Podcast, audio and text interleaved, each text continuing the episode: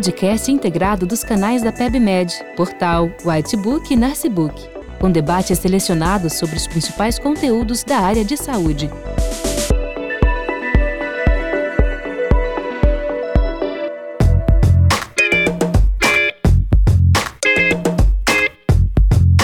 Olá, bem-vindos ao podcast dos canais da PebMed, Portal PebMed, Whitebook e Nursebook. Eu sou Dayana Quintanilha, especialista em clínica médica pela UF, e aqui debatemos com especialistas sobre os principais conteúdos da área da saúde.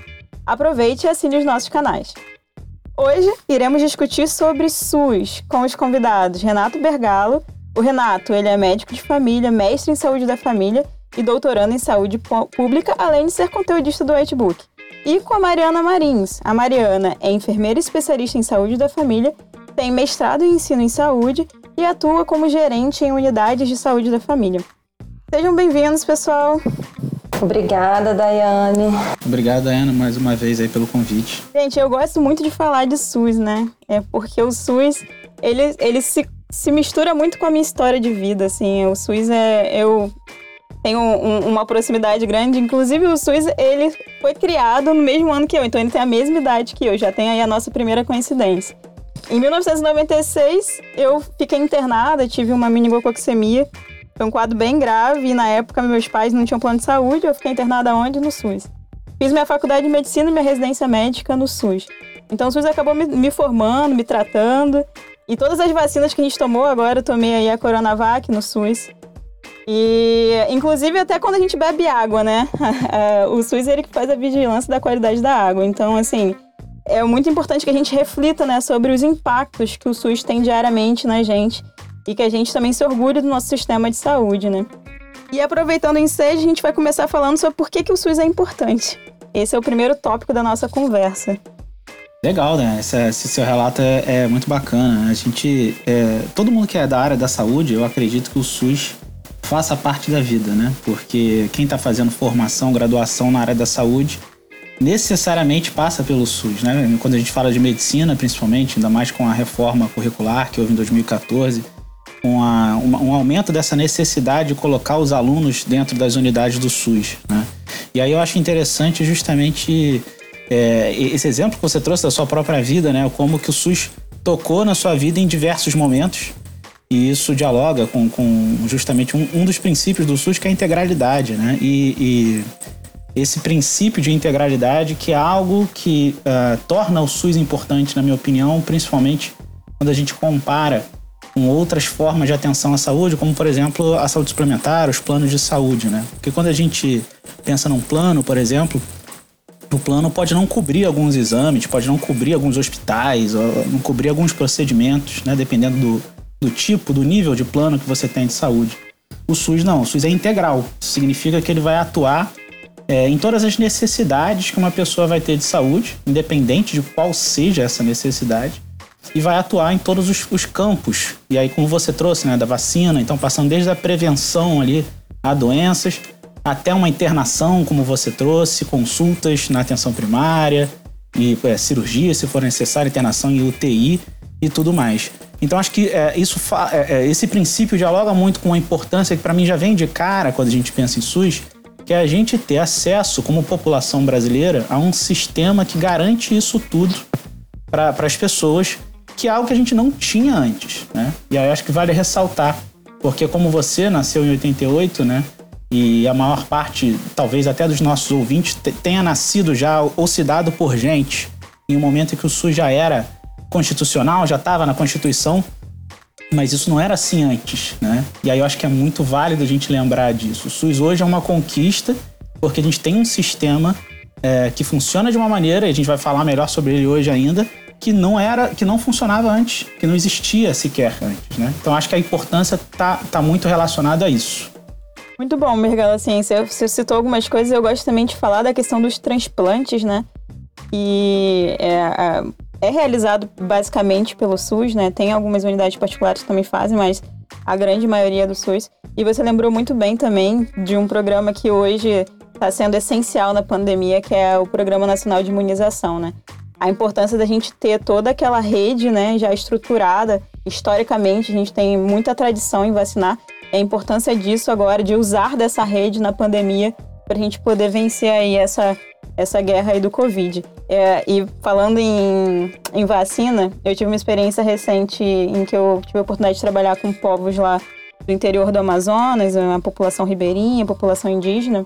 E uma coisa que me chamou muito, muito, muito atenção é que as crianças indígenas e os indígenas eram todos vacinados. Então, assim, a gente vê o quanto que funciona, né?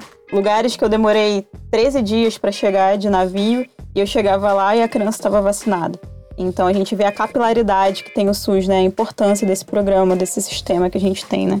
É verdade, Dayana. Muito interessante essa sua fala em relação né, à população ribeirinha, porque realmente, é, quando a gente estuda, né, todos os, não só os princípios do SUS, mas o PNAB, né, agora reformulado recentemente, o quanto que ele, ele trabalha também a equidade. Ele vai trabalhar né, de forma diferente com, questão, com questões relacionadas à vulnerabilidade de cada população. Então, o quanto que a população ribeirinha também tem as suas especificações, né, o cuidado específico com ele.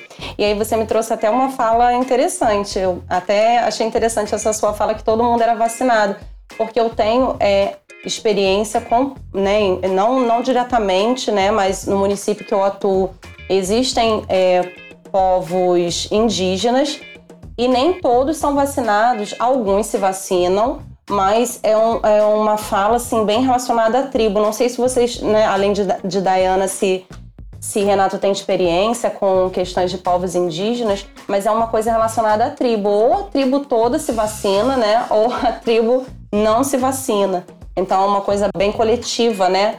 A, a decisão deles é bem é, unida, eles têm uma, uma decisão em conjunto. E aí eu pensei bem num outro princípio do SUS que é a integralidade, que é, que é a equidade, né? Que é quanto a gente valoriza a diferença dos povos e dá oportunidades, né? É, de acordo com a vulnerabilidade de cada pessoa, cada indivíduo, cada população, para poder ofertar de forma igual, né? Que não é igual, para a população e garantir a universalidade. É, realmente, Mariana, isso que você falou é um ponto importante. De fato, cada, cada cultura, né, cada povo tem, tem a sua forma de enxergar a saúde, né? E é, mas é que no caso eu tinha um viés muito grande, né? Porque eu estava recebendo pessoas que tinham interesse em ter o atendimento. Então as mães já chegavam com as carteirinhas, sabe? Elas já tinham, já, já estavam inseridas nessa realidade eu não tive tanto contato com povos mais isolados, né, que não tenham acesso a algum tipo de sistema de saúde. Mas eu imagino que realmente de, nesses povos mais isolados deva ter aí essa, essa questão cultural mais forte, né? A verdade é que muito da cultura acabou se misturando com a nossa nas, nas populações que são mais ribeirinhas, né, que já tem mais acesso à cidade e tal, então eles entendem saúde parecido até com a gente, sabe? Apesar de não terem tanto acesso. Então, o importante é, é dar o acesso, né? Então, a gente, a, a população indígena é um ótimo exemplo, porque a gente, na época anterior a 88, né, quando a gente tinha lá a, a, os, o acesso à saúde da maior parte da população através das caixas de aposentadoria e pensão, lá do INPS, né, que era, que era vinculado à carteira assinada, quem não tinha carteira assinada ou não pagava do próprio bolso um plano de saúde, tinha que contar com casas filantrópicas, né? com, com casas de caridade, como a Santa Casa, no Rio de Janeiro, é, para conseguir ter algum acesso à saúde. Nada organizado, era um hospital ali que a pessoa ia quando estava doente. Então você vai imaginar realizar é, prevenção, tratamento de doenças crônicas. Né? Isso não acontecia. E a, a população indígena é um dos exemplos. A gente também tem os moradores de rua, as pessoas que não trabalhavam de carteira assinada, como autônomos e pessoas que, sei lá, trabalhavam no camelô, por exemplo e camponeses, enfim, são várias populações que ficavam excluído, excluídas de qualquer tipo de acesso. Então, independente até daquela tribo decidir, optar por realizar a vacina ou não, a gente está oferecendo, ela está ali para ser utilizada. Não só a vacina, como todo o resto do sistema de saúde está à disposição dessas populações. Então isso é algo que mudou da água para o vinho. A gente precisa perceber isso. Né? Era algo que não existia uhum. e passou a existir é, é, após a criação do SUS, claro, de forma é, de, é, é, a, longo, a longo prazo, né? A gente ainda está em processo de consolidação, uhum. de construção, mas que sequer existia uma perspectiva de ter esse acesso. Né? É óbvio que a gente tem muitos desafios ainda, né? É, A gente ainda precisa melhorar a questão da capilaridade, a gente precisa chegar a mais lugares, né? Mas realmente eu fiquei impactada. Você falou do, da questão do acesso não ser só a questão vacinal. É, eu lembro, uma coisa que me marcou muito foi conhecer a ambulância, que era uma ambulância que era uma lancha e que quando o pessoal da, da comunidade passava mal, eles pegavam essa ambulância e iam para uma cidade, uma cidade que tinha um suporte melhor de saúde, né? Então a gente vê que existe uma estrutura mínima, né? Eu tive outra experiência que assim que me impactou muito isso, eu fiquei muito marcada. Eu estava num plantão de terapia intensiva em Manaus. E aí eu recebi um paciente que ele foi diagnosticado com malária numa cidade do interior do Amazonas. E aí ele veio para Manaus trans, transferido porque ele tinha uma suspeita de deficiência de G6PD. Então ele tinha complicado com a medicação, com o tratamento. E me impressionou muito, porque quando ele chegou para mim no CTI da cidade, ele já tinha sido visto pela equipe de vigilância de malária, ele já tinha todas as orientações já de como proceder, ele já tinha o tratamento todo orientado. Então, assim, eu que, por exemplo, não tinha tanta experiência com malária, porque eu, eu não, não tive uma parte dessas doenças tropicais tão forte na minha formação, já que eu nem. Eu passei um ano lá em Manaus só, né? Então, já que era um caso bem diferente, eu tinha ficado na dúvida quando eu olhei assim, né? Aí o próprio paciente já me falou: não, já fui orientado pela vigilância, me deu um telefone para eu entrar em contato direto com a vigilância. E eu tive a oportunidade de falar com o médico da vigilância e o médico me deu todas as orientações sobre como proceder nesse caso. Então a gente vê aí um, uma rede que funciona bem, né? Eu fiquei bastante impressionada com isso. Com certeza. Que experiência bacana, hein, Dayana? Muito legal ouvir você falar traz assim, é, realmente impacta né, a nossa realidade da gente compreender que o SUS não é só o que a gente vive em grandes cidades, né? E, e você até me falou da, da, ambulância, que é o nome que chamam. Uhum. É, não precisa ir tão longe. Em Angra dos Reis, na Ilha Grande, o atendimento, lá você tem emergência dentro da ilha. Você tem as ilhas separadas e quando é necessário que a gente, por exemplo, dentro da atenção primária, seria necessário chamar uma ambulância para transporte para algum hospital, isso é feito dentro da ilha através da Defesa Civil. Então, né, o SUS ele está em territórios completamente diferentes, né? O quanto que é adaptável ao mesmo serviço para garantir, né, não só a proteção à vida, mas a prevenção à saúde, a proteção, a recuperação, né? todo esse, esse percurso e independente das fases e ciclos de vida. Muito bom, assim, tanto vocês dois trabalham, né, com atenção primária, assim, vocês poderiam falar um pouquinho sobre a importância da atenção primária nessa consolidação do SUS? A atenção primária, é, atualmente, e sempre foi, mas está sendo levado cada vez mais a sério, né, a importância que ela tem para consolidar o SUS. Quando você pensa num sistema de saúde nacional, a nível nacional, universal, né, que é outro princípio aí, a universalidade, dá acesso a todos, independente de qualquer questão, de carteira assinada ou não, de, de ser pobre ou rico, isso é outra coisa importante se ressaltar, né? A gente não está falando de atendimento a pessoas pobres, a gente está falando de atendimento a toda a população brasileira, né? A gente não está falando de um, de um sistema de saúde dedicado a quem não tem é, condições de pagar por um. A gente está falando de um sistema que tem que ser bom para todos e, inclusive, acessível àqueles que uhum. não, tem, não teriam como pagar por um. Mas a atenção primária entra nesse sentido de, de uma, uma importância estratégica de organizar esse sistema. Porque se a gente pensa antigamente, até, até antes de 88, a gente tinha basicamente um modelo hospitalocêntrico, né? onde os hospitais eram o principal uh, recurso de um sistema de saúde e as pessoas acessavam o hospital quando estavam doentes. E aí o que, que isso o que, que é, acarreta isso, né? A gente acaba tendo filas enormes, a gente acaba tendo um hospital é, só para uma população enorme e aquela pessoa que às vezes está infartando, está lá atrás na fila e um monte de gente na frente dele está ali com problemas menos graves, menos urgentes, que poderiam estar tá sendo manejados ambulatorialmente ao longo do tempo. É, e a atenção primária ela vem contribuir em vários sentidos, inclusive nesse, de pegar essa população uhum que estaria acessando excessivamente o hospital, que estaria ocupando vaga de pessoas que têm condições mais graves ou mais complexas para estar no hospital, e está manejando esses pacientes. Então, o paciente que tem hipertensão, a gente está tratando dessa hipertensão, evitando que ele agrave, evitando que ele tenha que, ser internado por um, por um desfecho desfavorável cardiovascular, por exemplo. A gente está tá tratando do, do, do, paciente com diabetes, a gente está tratando do paciente que tem é, problemas relacionados à saúde mental, por exemplo. E aí a atenção primária que tem uhum.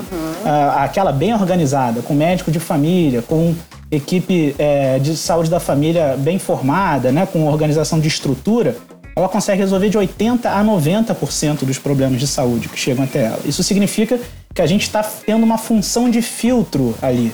A gente resolve a maior parte dos problemas e aí encaminha aí sim para atenção secundária, né, que seriam as policlínicas, as clínicas de especialidade, e para os hospitais aqueles pacientes que têm necessidade. Ou seja, a gente dá fôlego para o sistema, a gente dá sustentabilidade para o sistema na atenção primária à saúde. Por isso que ela é muito estratégica para justamente essas queixas que a gente ouve tanto do SUS, de sucateamento, de filas enormes, a gente ter condições de ser mais eficiente, de direcionar os nossos recursos para os lugares onde precisa mais, graças a essa organização que a atenção primária consegue dar nesse, nesse cuidado em saúde que tem que ser integral, como a gente falou, né? Muito bom, Bergala. Assim, é bom ouvir você falando. Eu gosto de ouvir vocês falando, você e a Mariana, porque vocês estão ali na linha de frente, né? E estão ali trabalhando e vivenciando e quem vivencia o SUS sabe que sim, tem muita coisa positiva, mas que a gente também tem os desafios, né? A gente tem algumas dificuldades que a gente precisa de fato contornar todos os dias, né? E aí eu queria que vocês falassem um pouquinho também sobre quais seriam hoje os principais desafios do SUS.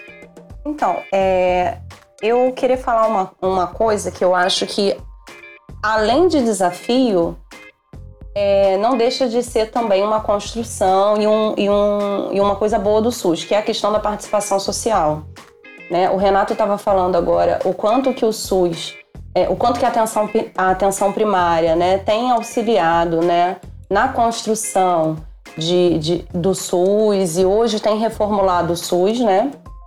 A atenção primária, né? E aí a gente fala mais especificamente da saúde da família né, que o modelo de saúde da família é de 1994, então ele ainda é muito recente, mas ele realmente reorganiza os fluxos é, de saúde dentro dos municípios e estados. Né? A ideia é que, como o Renato falou, é, a gente dá assistência para evitar gravidades dos quadros.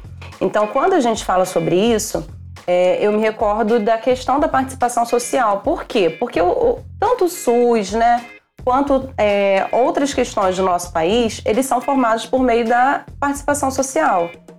E aí, nesse momento, aonde a gente já tem uma população que entende que a, que, que a saúde ela não deve ser somente hospitalocêntrica, ela tem né, assistência da atenção primária, da saúde da família como ferramenta de melhoria da assistência, mas que ainda tem uma população com uma compreensão um pouco equivocada, Nesse momento, a gente precisa da participação social para melhorar o contexto, a fala, né? trazer boas abordagens para a população, para que realmente esses fluxos eles sejam estabelecidos e realizados.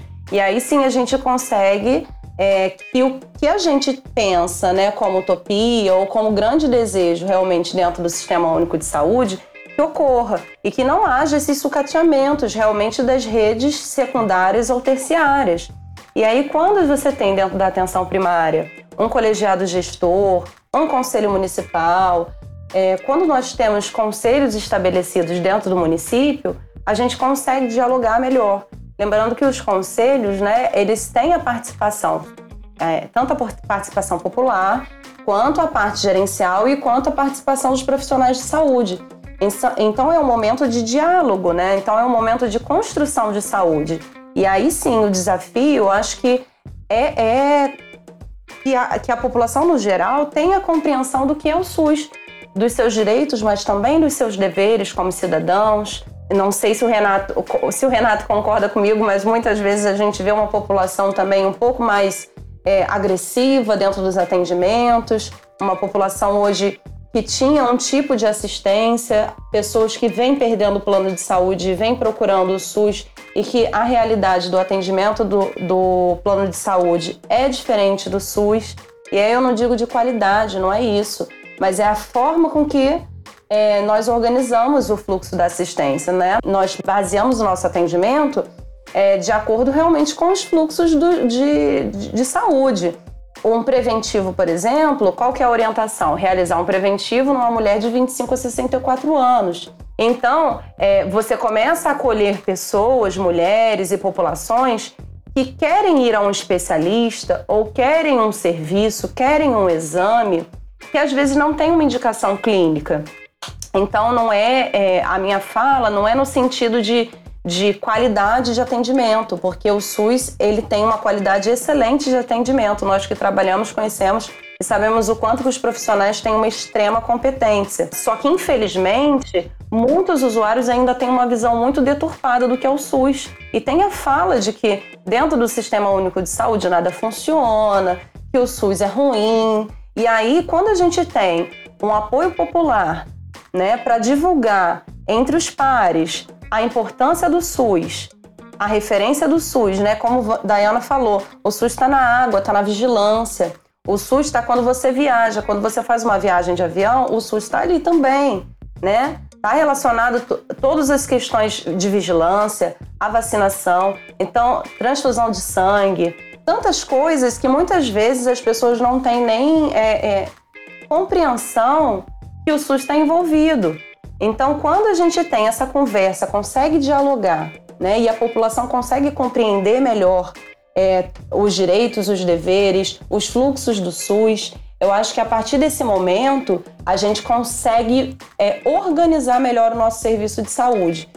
Municípios que tenham maior sucesso né, em relação à atenção primária, ao sistema de saúde, né, o Sistema Único de Saúde, são municípios que conseguem dialogar com a população e conseguem trazer todo esse contexto, essa realidade da vivência profissional é, dentro do, da sociedade. Então, acho que essa, esse é um grande desafio é, do SUS. Eu entendo que, para mim, é o maior desafio atual que eu, que eu, pelo menos, enfrento no meu dia a dia. Muito legal, Mariana. eu acho que. Eu concordo em, em tudo que você está falando, né? Eu acho que existe um outro desafio que é, é, anda de mãos dadas com esse. Né? A gente está falando do entendimento da população, isso é muito importante, você está falando disso. E a gente tem que ter também, por incrível que pareça, o entendimento da gestão. Né? A gente, infelizmente, é, não tem um entendimento uh, político até de que para ser gestor do SUS você precisa ser formado para isso. A gente, infelizmente, passou aí com ministros da saúde, por exemplo, que eram engenheiros, advogados, ou até mesmo médico cardiologista, sei lá, que trabalha num hospital e nunca trabalhou como gestor na vida, ou só trabalhou como gestor de um hospital, por exemplo. Isso é um erro muito grave. Isso tem tudo a ver é com o entendimento né? da população. A gente, é, quando você fala de participação popular, é, que é apropriar a população do, do, do, de como funciona o SUS, aí fazer ela entender eu e você, que a gente já foi gerente de unidade básica de saúde, a gente sabe quanto é importante o colegiado gestor local para fazer a população entender por que, que a unidade funciona daquela maneira e ao mesmo tempo é, é, é apropriar a população e ao mesmo tempo é, fazer a população defender o SUS funcionar da maneira como ele tem que funcionar. A gente está tendo, infelizmente, alguns ataques aos conselhos de saúde, aos conselhos populares, é, entendendo que a gente precisa só de uma visão técnica. O problema é que a visão não é só técnica, a visão que vem dos gestores, a visão também é política. E a gente tem pessoas que não são formadas para estar tá ali. E quando a gente tem o um Conselho Popular atuando, ele está defendendo também o SUS funcionar da maneira como tem que ser. E aí por que eu estou falando isso? Então a gente tem o entendimento da população, que é um desafio, e para mim um desafio maior, talvez até, seja o entendimento de que a gente precisa ter gestores formados nisso, na área, na gestão da área da saúde, para atuar como gestor de saúde. E aí eu não estou falando só do ministro da saúde, não. O ministro da saúde devia ser o principal. Mas eu estou falando dos secretários estaduais, secretários municipais e dos gestores a nível local também. Uhum. A gente é, tem um entendimento, muitas pessoas têm, que um bom médico vai ser um bom gestor, por exemplo. O cara é cirurgião cardíaco e vai ser um bom ministro da saúde. Não é, não é, não é assim que a banda toca, né? A gente precisa ter pessoas que entendam como funciona um sistema. Pra, e, e aí, uh, e, e para aí que tá, aí que tá para mim o principal desafio, porque a gente ainda tem o pensamento nosso arraigado lá atrás, na época que o modelo de atenção à saúde era hospitalocêntrico, em que se entendia que um hospital bem equipado e tudo, era tudo que um sistema de saúde precisava. Que o médico era o único profissional de saúde que importava dentro de um sistema de saúde.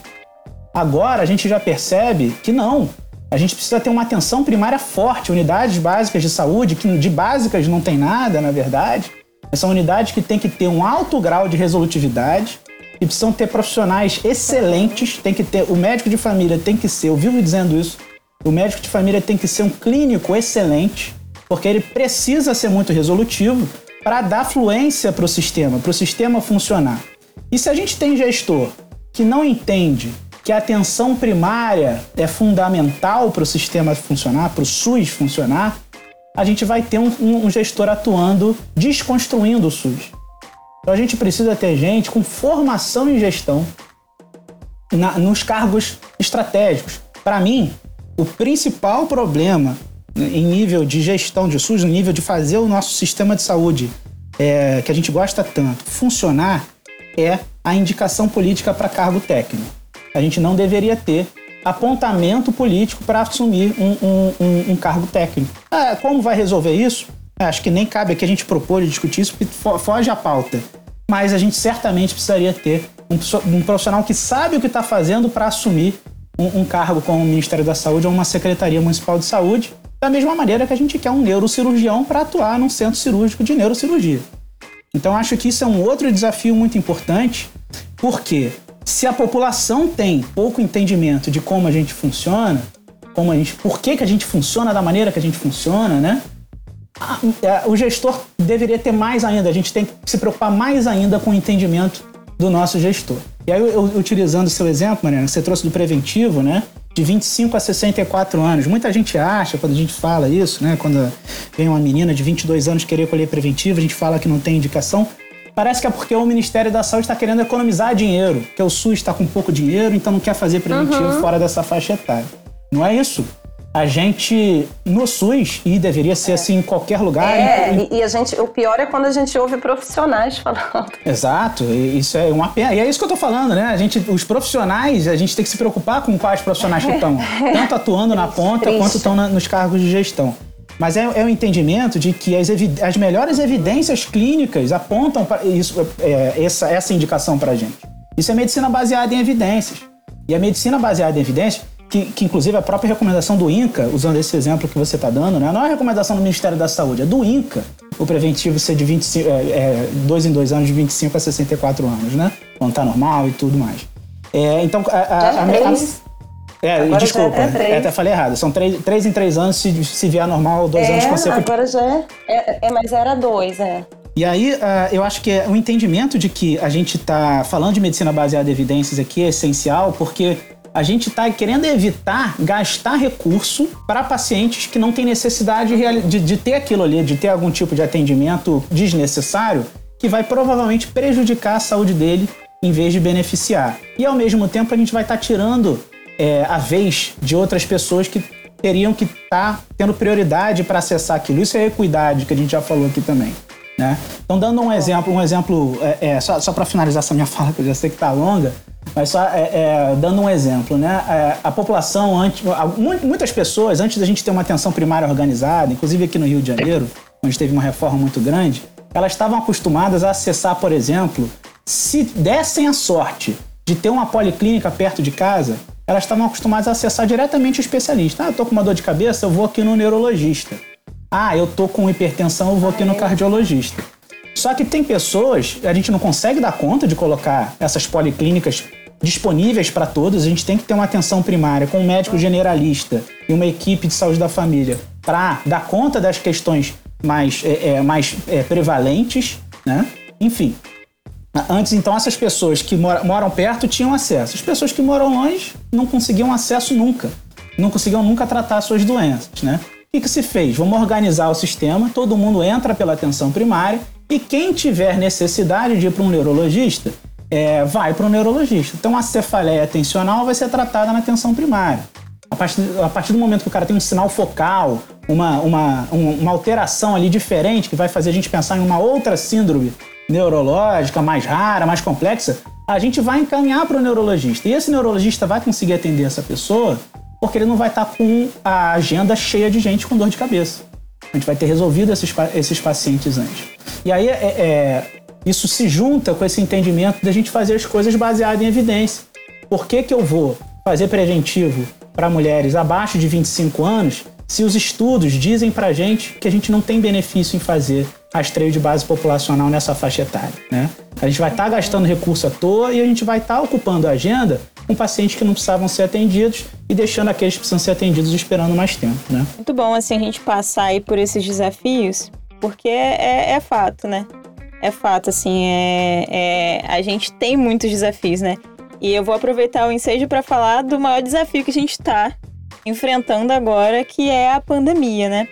Então, como que. Eu sei que no mundo inteiro, nenhum sistema de saúde estava preparado para enfrentar o Covid-19. Isso é, é, é, claro, assim, a gente viu que muitos sistemas entraram em colapso e tudo mais. Na visão de vocês, como é que foi o SUS diante desse desafio? Ou como é que está sendo, né? A gente pode pular essa parte? É brincadeira. Eu, olha, esse momento...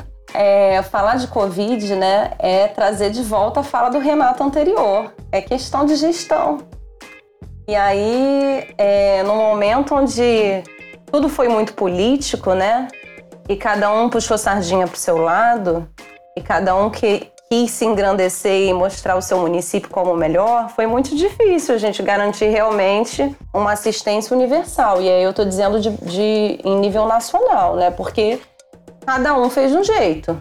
E aí, no início, a gente teve uma grande dificuldade em relação à testagem, porque a testagem ela não foi para todos os sintomáticos, na maioria dos municípios, na maioria dos municípios do Brasil, né? É, poucos municípios começaram a fazer a testagem e aí a gente tinha uma grande taxa de contaminação e uma baixa taxa de é, notificações positivas. Então a gente começou a ter uma alta taxa de internações, CTIs cheios, atenção primária recebendo muitos casos de pacientes sintomáticos, os municípios que não testavam não sabiam se eram positivos ou negativos, a gente teve exposição dos profissionais.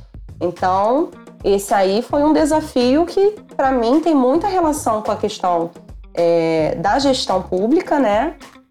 E que hoje está um pouco mais esclarecido. Eu acho que é, as coisas andaram um pouco melhor, né? Por conta também da vacinação, né? Já temos a grande parte da população já quase toda vacinada, mas ainda muito cansativo para os profissionais de saúde, é muito desgastante, porque pra, no caso da atenção primária, a vacinação, né, é, tem sido muito desgastante, porque é algo que não pode parar.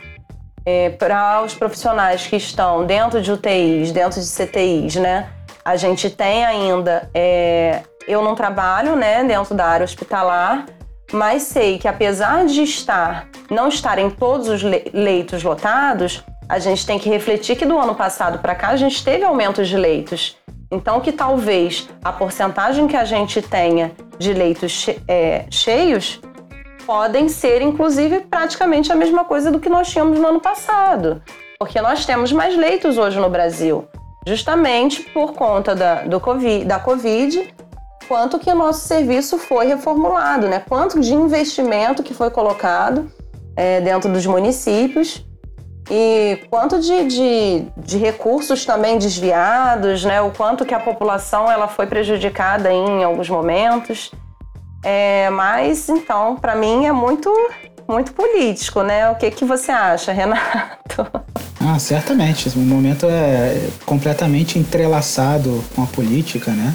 Mas eu acho que, você falou muito bem da, da questão dos desafios, de, de, das dificuldades que a gente vem tendo, né? Eu também tenho atuação na atenção primária, eu não, eu não atuo dentro de hospital, enfermaria ou, ou em CTI, mas eu sei de colegas, né? O desgaste todos, todo que eles têm e tiveram lá, assim como a gente na atenção primária também tem. Então acho que assim, como desafios eu aponto uh, principalmente o fato da gente ter uh, que desviar muito do nosso esforço, que já não era o suficiente para atender a população com doenças crônicas, com demandas espontâneas mesmo, com problemas agudos, a gente está tendo que se dedicar muito mais ao atendimento de sintomáticos respiratórios, a gente está tendo que se dedicar é, até estruturalmente mesmo falando nas unidades, para receber pacientes sem ter tanto risco de contaminação cruzada lá entre os pacientes na unidade. E, ao mesmo tempo, a vacinação aí também exigindo muito é, esforço e energia por parte dos profissionais que estão na ponta. Então, isso é um desafio, né? Como é que vai ficar essa população aí que já está há mais de um ano com uma assistência muito menor do que deveria ter? É, em muitos lugares já tinha uma assistência menor do que deveria ter pela atenção primária. Então, a gente realmente está esperando aí uh, até o surgimento de, de, ondas de outras doenças, de descompensações, de doenças crônicas. E isso é um desafio que a gente tem que lidar hoje. Mas ao mesmo tempo, acho que vale a pena a gente ressaltar uh, o, o tanto que a gente tem de vantagem por ter o SUS na hora que chegou essa pandemia, né? A gente tem a, a, vacinação é um exemplo. A gente já tem um programa nacional de imunizações estabelecido, uhum. com fluxos bem construídos. Isso não é uma coisa fácil de fazer. Existe toda uma complexidade de armazenamento, de transporte de vacina, de temperatura, de logística, que já estava tudo estruturado, isso tudo já existia. Isso permitiu muito o processo ser acelerado quando começou, né? Então isso é, é, é, é uma vantagem da gente já ter um sistema eficiente, principalmente quando a gente fala de vacinação, a gente pode dizer com todas as letras, em caixa alta, que é muito eficiente, e também o fato de a gente ter um sistema público de saúde que, por mais que existam problemas, né, e que muitas vezes a gente vê a mídia noticiando só os problemas e, e a gente, em vez de a gente reconhecer os avanços todos que já teve com um país que não tinha nada antes, em termos de saúde pública, né, em termos de sistema público de saúde, a gente tem agora os hospitais públicos, a gente tem os leitos públicos onde as pessoas com Covid grave vão ser internadas, as pessoas vão ser atendidas. A gente já tinha uma atenção primária já estruturada em muitos lugares para o atendimento de pacientes com sintomas, para iniciar a testagem quando ela começou a, a, ser feita de forma em massa mesmo. Então a gente já tinha um sistema preparado, é, é, pelo menos assim, uma estrutura ali, onde a gente conseguiu adaptar, é claro, para receber essa pandemia. Tenha certeza se a gente não tivesse um sistema público de saúde como a gente tem hoje, a, a, pandemia seria muito pior, muito mesmo. A gente não daria conta de atender todo mundo com os hospitais particulares e sequer a gente teria como internar pacientes que não tem como pagar por uma internação em um hospital particular, por exemplo. Então, se teve um, lugar, um momento certo entre os séculos é, 20 e 21 para acontecer essa pandemia, pelo menos até aqui, foi esse. Uma máxima consolidação que a gente teve até hoje do SUS. Né? Então acho que isso é importante ressaltar, né? Muito bom, Renato. Assim, muito importante isso aí que você pontuou. É, a gente está caminhando para o final do nosso papo. E aí eu queria saber, vocês têm alguma mensagem aí para a gente encerrar? Eu tenho. Bem, eu acho que é, eu, eu, dou aula né, em, na, em, faculdade de medicina e eu sei que os alunos às vezes acham chato o assunto SUS, né, aquela coisa. E, e eu acho que isso tem muito a ver com a maneira como é tratado esse assunto. Como eu falei, essas pessoas, esses alunos, muitas vezes já nasceram no momento que o SUS já existia. Então, gente, vamos olhar por um outro espectro. E essa é a mensagem que eu quero deixar aqui. É, vamos reconhecer os avanços que a gente tem hoje, as coisas que hoje a gente considera óbvias e que a gente critica por não funcionarem antes sequer existir. Então é um sistema universal que atende a todos, que, a, que faz prevenção, é, diagnóstico, tratamento, reabilitação, cirurgia, faz tudo porque é integral, é um sistema equânime e por isso age baseado em evidências para atender, direcionar mais recursos para quem precisa de mais recursos. É um sistema que tem a participação popular para envolver a população e, ao mesmo tempo, proteger o sistema. Então, quem reclama hoje do SUS, a meu ver, é como se estivesse reclamando, por exemplo, do sistema é, democrático ou da república. Ah, poxa, é muito ruim, não funciona. É, vai fazer o quê? Vamos voltar para a monarquia, né? Vamos voltar para um sistema anterior em que não funcionava e era muito pior. Não quer dizer se, se uma república não funciona bem, não quer dizer que a república o conceito de república esteja errado, né? Está errado talvez é a forma como isso está sendo tirado do papel e colocado em prática. Por isso também bato na tecla da importância da gente ter uma gestão técnica para colocar o SUS para funcionar. Porque ele no papel é muito bonito e tem como ficar bonito na prática também. Basta a gente saber o que está fazendo, desde a gestão, passando pelos profissionais e chegando até a população também. Legal, Renato. E além disso, né, é como a gente passa o que é SUS, né? Como que a gente passa e o que a gente passa. Porque o SUS, é, quando a gente dá aula de SUS ou conversa sobre o SUS, hoje a gente está tendo uma conversa muito relacionada à nossa prática profissional. Então é fácil de falar, é prático, né? A gente poderia ficar aqui cinco horas falando, é, porque nós temos experiência dentro, né, dentro do atendimento, a gente tem experiência prática. Mas quando a gente fala realmente da teoria do SUS, ele, de certa forma, ele é uma utopia, porque é, ele é lindo. Ele é todo conceituado, né? Todo dialoga sobre todas as questões, é, relaciona-se à Constituição. Então, ele, ele é muito bem desenhado. E aí, talvez, realmente, para um aluno né, que vivenciou o SUS numa outra realidade como, como usuário, né, que tem o seu plano de saúde muitas vezes, não enxerga aquilo ali como uma realidade, como algo interessante para se discutir, para se conversar.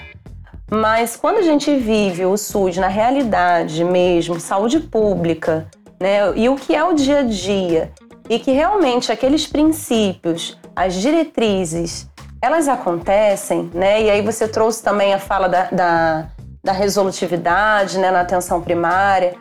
Quando você vive isso e você se apaixona pelo que é saúde pública e pelo que é SUS, você pode ficar cinco horas falando, seis horas falando. Então eu acho que é muito também de como a gente passa, porque realmente na, na dentro das universidades é, as disciplinas de SUS elas são muito teóricas. Mas o SUS ela é, é vivência, a política é vivência, a, a tudo isso é, é, na verdade vivência do dia a dia em saúde pública. Então é, eu acho que o importante é a gente demonstrar, né, dentro do campo, a importância realmente do SUS e de tudo isso que a gente trouxe. Eu acho que esse momento agora que, tem, que temos vivido com a pandemia e com a vacinação, até a própria divulgação mesmo, né, de toda essa campanha que, que tem ocorrido em relação à vacinação e o quanto que a gente tem visto, né, todo mundo tira foto, né, se vacina, tira foto, divulga. Eu acho que isso é uma forma até de valorização do SUS. O quanto que tem sido bacana a gente ver as pessoas, né, fotografando, filmando, fazendo vídeo. Então hoje eu tenho visto isso até de forma muito positiva. Semana passada a gente já começou a vacinação dos adolescentes. Quando a gente vacinava adolescente de 16, 15 anos, era super difícil. O quanto que é difícil? Porque fica nervoso e desmaia, e segura o braço e chora. E na, na semana passada eu tive uma outra realidade. Não vou dizer que todos foram fáceis de vacinar. Alguns ficam mais nervosos mesmo, mas assim, é, você vê nos olhos deles um, um olhar de esperança. Eu acho que é isso que a gente tem que trazer, né? Então, da mesma forma que é, que tem sido a Covid, eu acho que o SUS é isso. Eu acho que a gente tem que trazer é, de forma otimista, né? De forma é, no conceito de realmente entender e ter esperança de que outros momentos ainda melhores vão acontecer, porque como temos pessoas pensando, discutindo o SUS, né, como nós estamos fazendo aqui, o futuro do SUS é ainda melhor, porque nós estamos discutindo ele aqui. Então a tendência é que daqui para frente, o que hoje é desafio, talvez amanhã não seja, talvez nós tenhamos outros tipos de desafios e outras realidades, né? Então eu quero trazer esse pensamento, um pensamento de reflexão, né, do quanto que é importante nós refletirmos SUS, nós vivermos o SUS na nossa prática profissional e termos esse olhar de esperança e de melhoria mesmo é, para os desafios que hoje nós ainda elencamos para dentro do SUS. Mariana e Renato, muito obrigada por compartilharem as experiências de vocês. Eu, eu fico feliz com esse tipo de papo, assim, porque de fato vocês trazem, a gente falou sobre como o SUS é lindo no papel, mas vocês trazem pra gente uma visão real do que acontece, do, de como tem sido, de como está acontecendo, ainda mais nesse período difícil que a gente está vivendo.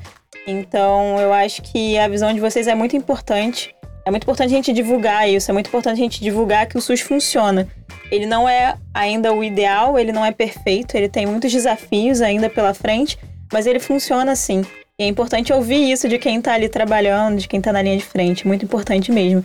Então agradeço aí a participação de vocês, agradeço a todo mundo que nos ouviu até aqui. Eu espero que vocês tenham gostado do podcast e fiquem atentos às novidades do portal, do Whitebook e do Nursebook, com os conteúdos sempre atualizados periodicamente.